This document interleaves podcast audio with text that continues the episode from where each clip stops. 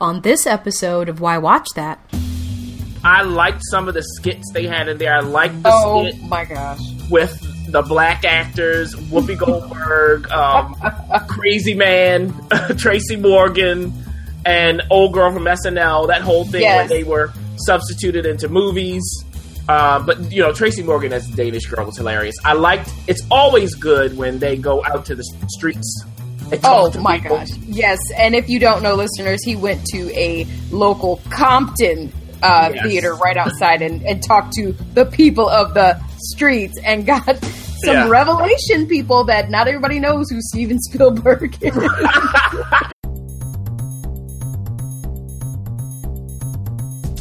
Why Watch That as a podcast featuring the critic And referee who go head to head on a quest to discover the best movies and TV shows Hollywood has to offer.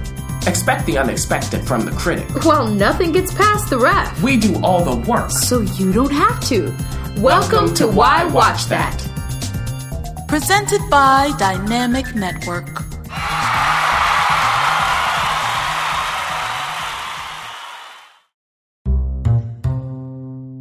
The Why Watch That Talk.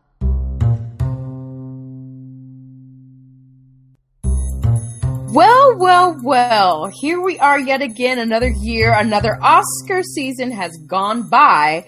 And I must say, critic, that there were really no surprises here. Not really. Yeah. Um, th- what will be a surprise is how many people watched it. Did the boycott? You know what? It was really interesting. I think we need to definitely start with the fact that Chris Rock, for me, did an outstanding job. He um, delivered Chris Rock in true fashion, and he actually pulled no punches. He did not uh, leave us wanting more as far as what he thought about the whole boycott situation. Yeah, and and from the beginning, you know, he went after both sides. Yes, he did. Yeah. Um, I liked him going after Kevin Hart. I thought that was funny too. That was Um, funny. I like the Smiths. They were definitely addressed. They were addressed. yes, they were. Um, so you know, overall, I agree with you. I I liked some of the skits they had in there. I liked the Oh skit my gosh. with the black actors, Whoopi Goldberg, um, Crazy Man, Tracy Morgan, and old girl from SNL. That whole thing Yes. when they were substituted into movies. Uh, but you know, Tracy Morgan as the Danish girl was hilarious. I liked. It's always good when they go out to the streets. Oh my people. gosh. Yes. And if you don't know, listeners, he went to a local Compton uh, Yes. theater right outside and, and talked to the people of the streets and got some Yeah. revelation people that not everybody knows who Steven Spielberg is. yeah, the guy was like, "Yeah, I heard him." but I do want to say that a whole Jack Black, uh, the moment in Black history was funny with Angela Bassett. I was just like, what are we up to right now? So anyway, um, Chris Rock, uh, we definitely are fans here at Why Watch That um, of of him. Period. Yeah. But he definitely delivered as a host. Had a tough job, and I I think he knocked it out of the park. So. Yeah, uh, tricky, like you said, tough, very tricky. How do you how do you skewer Hollywood and not go too far with it? You know, so um, I agree with you. I also applaud Reginald Hudlin, who is his first time producing the Oscars. He's a black man producing the Oscars. He directed House Party. He directed Boomerang. Okay, Yeah, there we go. and they even had a black conductor. Did you see that? I that? did. I saw that. It was funny. well, let's get to this list. Our last. Um, well, first of all, uh, we went through this these nominations and we talked about. We predicted what the ca- Academy Yeah. would crown winners. It would, you know, crown as winners. Sorry, I'm at an Oscar party, so I'm like really in the back room here, and like taping this It right now. good. It sounds So good. you may you may you may hear some people, but um, I I think that we pretty much knocked it out of the park. I don't remember. We may have one or two, but we pretty much predicted what um, the Academy would nominate. And let's go through that list. I want to first start with the um, best original screenplay really quickly because um, Straight Outta Compton was in that list, and that got a lot of controversy for it being a black movie, black produced, but um, white written. And people thought they were going to get it. And actually, we called it, or at least I did. I said it would go to Spotlight. And it did. Yeah, yeah, and I, I agree, but I did throw that in. I said maybe they want to do that, you know, just to give them the award. Um, I saw Straight Outta Compton. Mm. Uh, sorry, I, I'm so sorry to say this, but they did not deserve that award, and they didn't get it. Um, Well, and look, just quickly on Compton, and we'll we'll move forward because I've just seen it. Um, the ensemble of actors that is the best thing in the whole movie. Those guys did a great job. They really did. Uh, with a script that had problems. Uh, now, it had moments. The moment when Ice Cube does his battle rap against the uh, mem- the current members of NWA after he leaves, probably the best moment of the film. They cut from him in the studio to them listening in in in uh, the producers in their manager's home, Paul Giamatti, and he's going nuts. They have some women in the background laughing at them. I mean, that's I wanted more of that, and I wanted more depth from it. I wanted to know why. Uh, were these guys doing this just because of the cops? Did they really love music, or was it something else? So, and it was too long. So, All right. Yeah, I mean, but it, but I, it was good. It was good. So I'm not I'm not hating on it. It's just when, you know when you think of it this way. Yeah, I understand Spot, Spotlight winning there. Okay. Okay. Well, we're going to go quickly to the best adapted screenplay, um, which was given to The Big Short. And I believe we called that as well. No real surprise here. Those two movies are basically, in my mind, very, very similar um, as far as like the ensemble, the makeup of it. It's an ensemble movie. It's about a small fraction of people overtaking things, you know, and people just they root for things like that. So it, it, it got it. Um, we are not going to go through all the technical awards, but we can safely say that Mad Max swept just about swept all of the technical. so. Yeah. hmm Yeah. so hats off to Mad Max. You did see that in the theater properly, um, with in 3D, correct? That's right. Loved it. Okay. So let's move on to and I'll and we can go back to like, you know, you know, those other categories that we adore and, and love. Let's get to the heart of it. Best supporting actress. Uh-huh. We what who did did we did we call this or not? Yeah, we called the candor. Okay. So the best supporting actress goes to Alicia.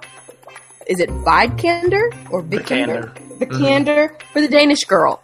Pretty much, she's been doing very well in the award season. She got it tonight. Yeah. Um, I still have. I haven't seen the Danish girl yet. I haven't either. I haven't either. Um, so I can't even attest yeah. to it. Yeah. Um.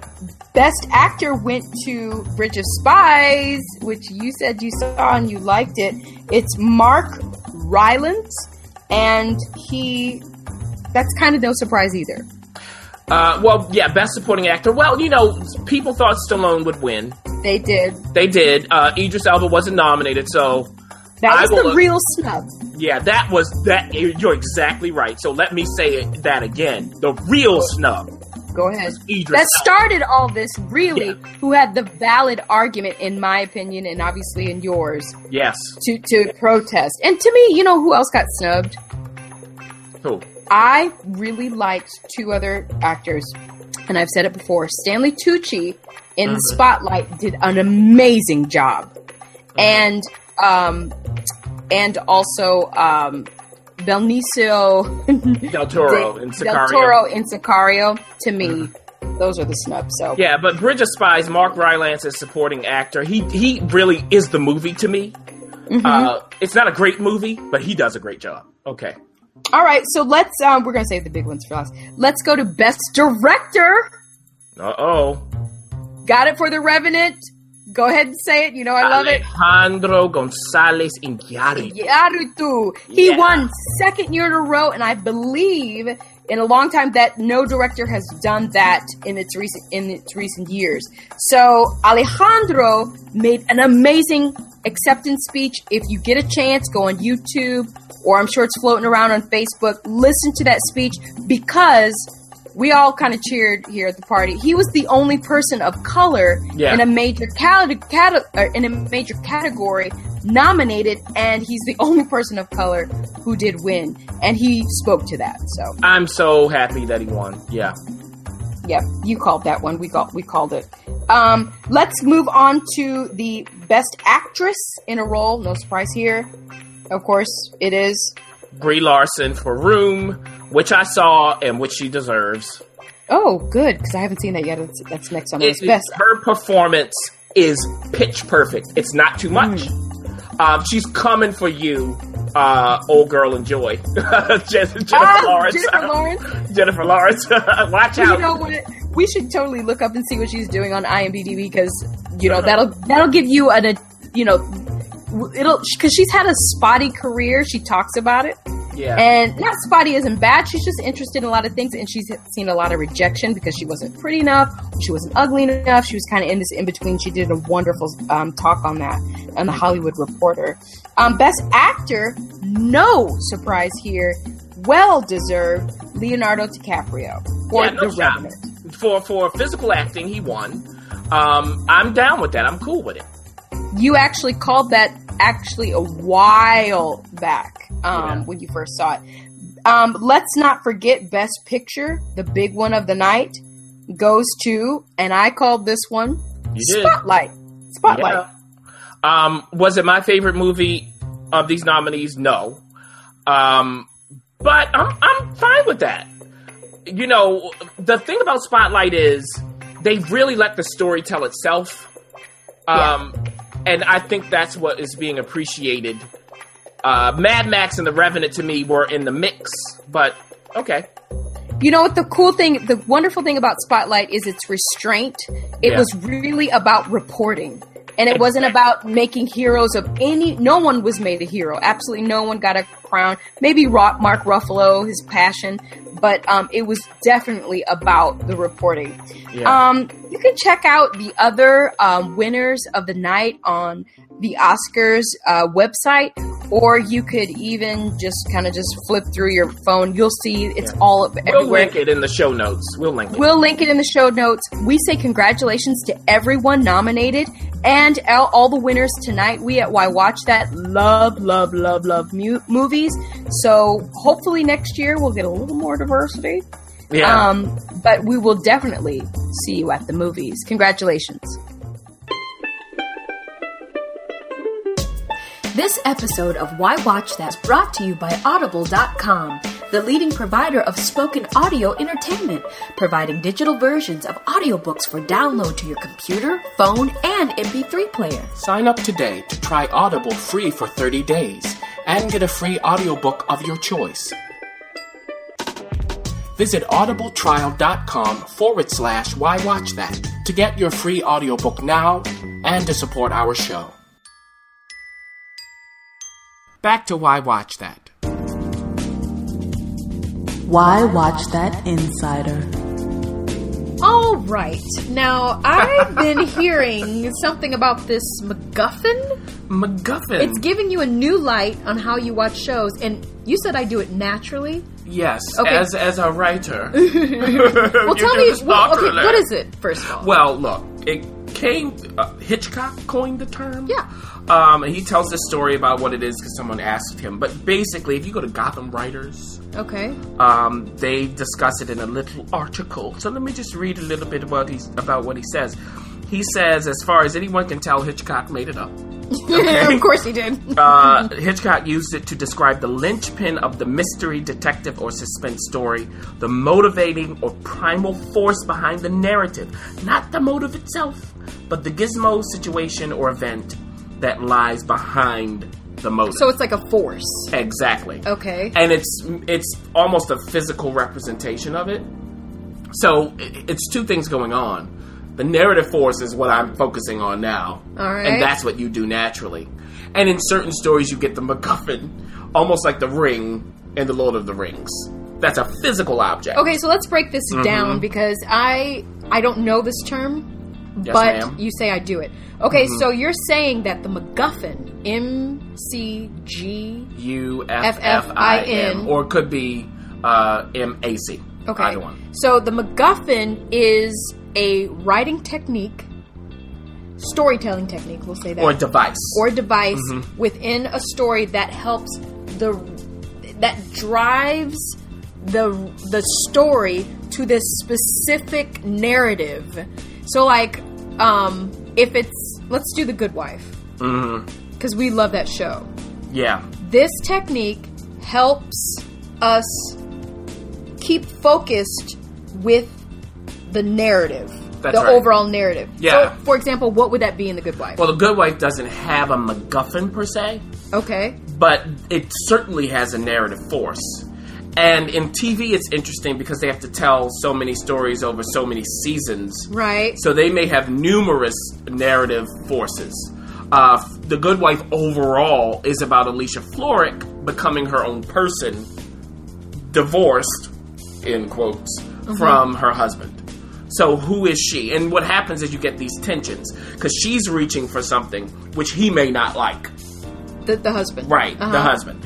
Also, how does that affect Will, who employed her?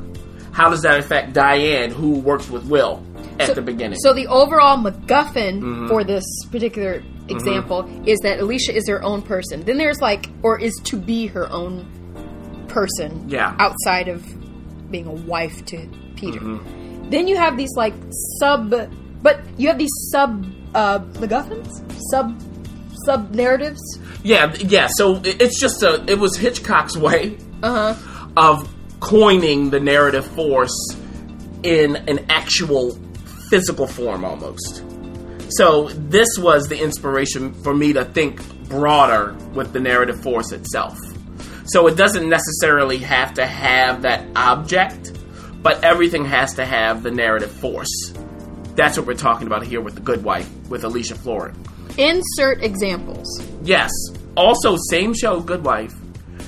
Peter's race for president. Gotcha. Right? That is a narrative force. How does Alicia feel about that? How does that affect her? Hmm.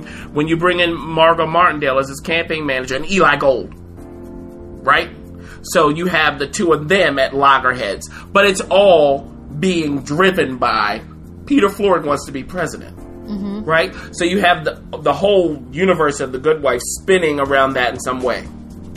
Even okay, Alicia decides to go out on her own. How does that coincide with Peter want, wanting to be president? And her decision to be on her own. Now you can pull in Lucca Quinn. Now you get a new Lucca Quinn. Lucca Quinn, uh, the black British actress, the new character Uh-huh, here. You pull her in. You pull in uh, Jeffrey Dean Morgan as the new investigator. You pull in uh, all these little things All that stuff. that's going to either assist or not Right. assist oh, oh, that's my phone so assist or not assist the macguffin right that narrative force. okay so here's the thing here's the real conversation and why we included it in this podcast Yep. It- uh, it- yes american television This is why you included it. Go Yes, ahead. it is. It is. There's always. I feel like a lot of times with television, period, Mm-hmm. right? Or even films, Yes. even films, that there is an overall central, like the Lord of the Rings, the example you were going to give, is a beautiful example of a MacGuffin. Yeah. Everything about those three movies and even in The Hobbit, so to speak, those movies, but especially Lord of the Rings, is about the ring. Yes. And see, that's l- the literal MacGuffin because it's an An object, object, right? but it could be something else. But- right. But, and it it represents the narrative force. That ring. Right. It's not just the ring. You have no, to set it's, everything it's, up. and Yeah. right, and there's moments where you set it up and where you don't set it up. But every scene, every conversation, everything assists towards that narrative. That's right. And what we have a problem with sometimes in American television is that we lose sight. We. Mm-hmm. I'm saying we because we're both American. Yeah. We lose sight of the actual narrative driving force. Yeah. And then when you have all these sub sub I'm not even gonna call them MacGuffins, just subplots everywhere, Yeah. then where does that leave us? Well, they have to be attached to that narrative force. That's the problem. And that's my example Yeah. of what's going on in television. When you have something extended over a long period of time, such Mm-hmm. Yes. as seven years, even five seasons, that you get this strong sense of MacGuffin or what the MacGuffin is in the first season. Mm-hmm. The second season, it's finding itself. By three and four, you're kind of like, what is going on? And then you can get a sense that the show got a contract to wrap it up. right. And then and that's why maybe these anthology series are so popular now. that's very similar to what other uh, country that Great Britain. exactly Oh, the British do it very well. Yeah. So overall, this is something that you're going to use to help Yeah. watch. Yeah, not literally MacGuffins all the time, but definitely the narrative force. And I would challenge all of the listeners You don't have to challenge me because I've I have very much been doing this for quite some time. just from now on, start looking, even if it's a show you've been watching or a movie you've seen before, watch it with this in mind. Go, what are they going after? And does everything I'm seeing serve that or not? I think that's a great word. You know what? Thanks, critic, for bringing this up. That is great insight. Well, you uh, you inspired it almost. Oh, well, just- you know, I do what I can. And now, the pick of the week.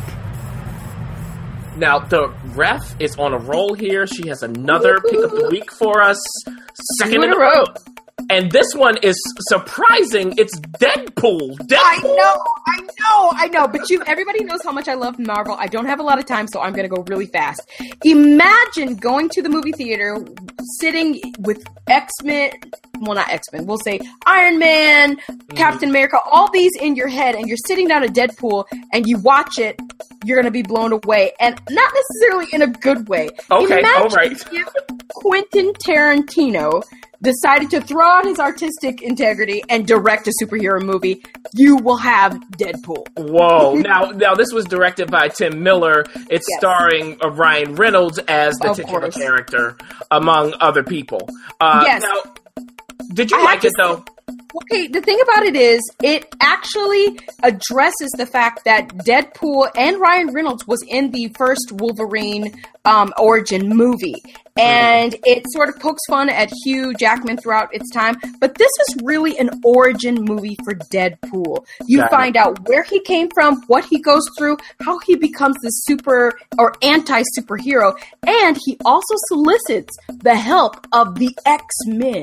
So you can almost see and foresee that they're trying to mesh these two worlds together. Marvel's doing its very, very best to try and grab that X Men franchise. Now, overall, when you go see Deadpool, make sure that you do not, under any circumstances, take your kids. This is uh-huh. not a kids movie. This is a an, an adult male 18 to 40 movie without your girlfriend. Well, is it exciting? is it funny? It's funny at times, it's exciting, but at the same time, think Quentin Tarantino. Think lots of blood, lots of gore, lots of cussing, lots of sex. And we, of, I guess, we'll know whether we can check that out or not now. well, I would say check it out with caution. Don't go into this uh, particular uh, movie thinking you're going to see, you know, Iron Man. go with caution, I say.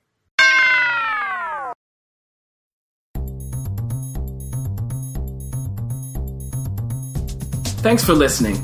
For additional resources, visit whywatchthat.com. Good idea, and we'd love to hear from you. So go ahead and leave comments, feedback, and you can rate us on iTunes. We'll see you next week. See you.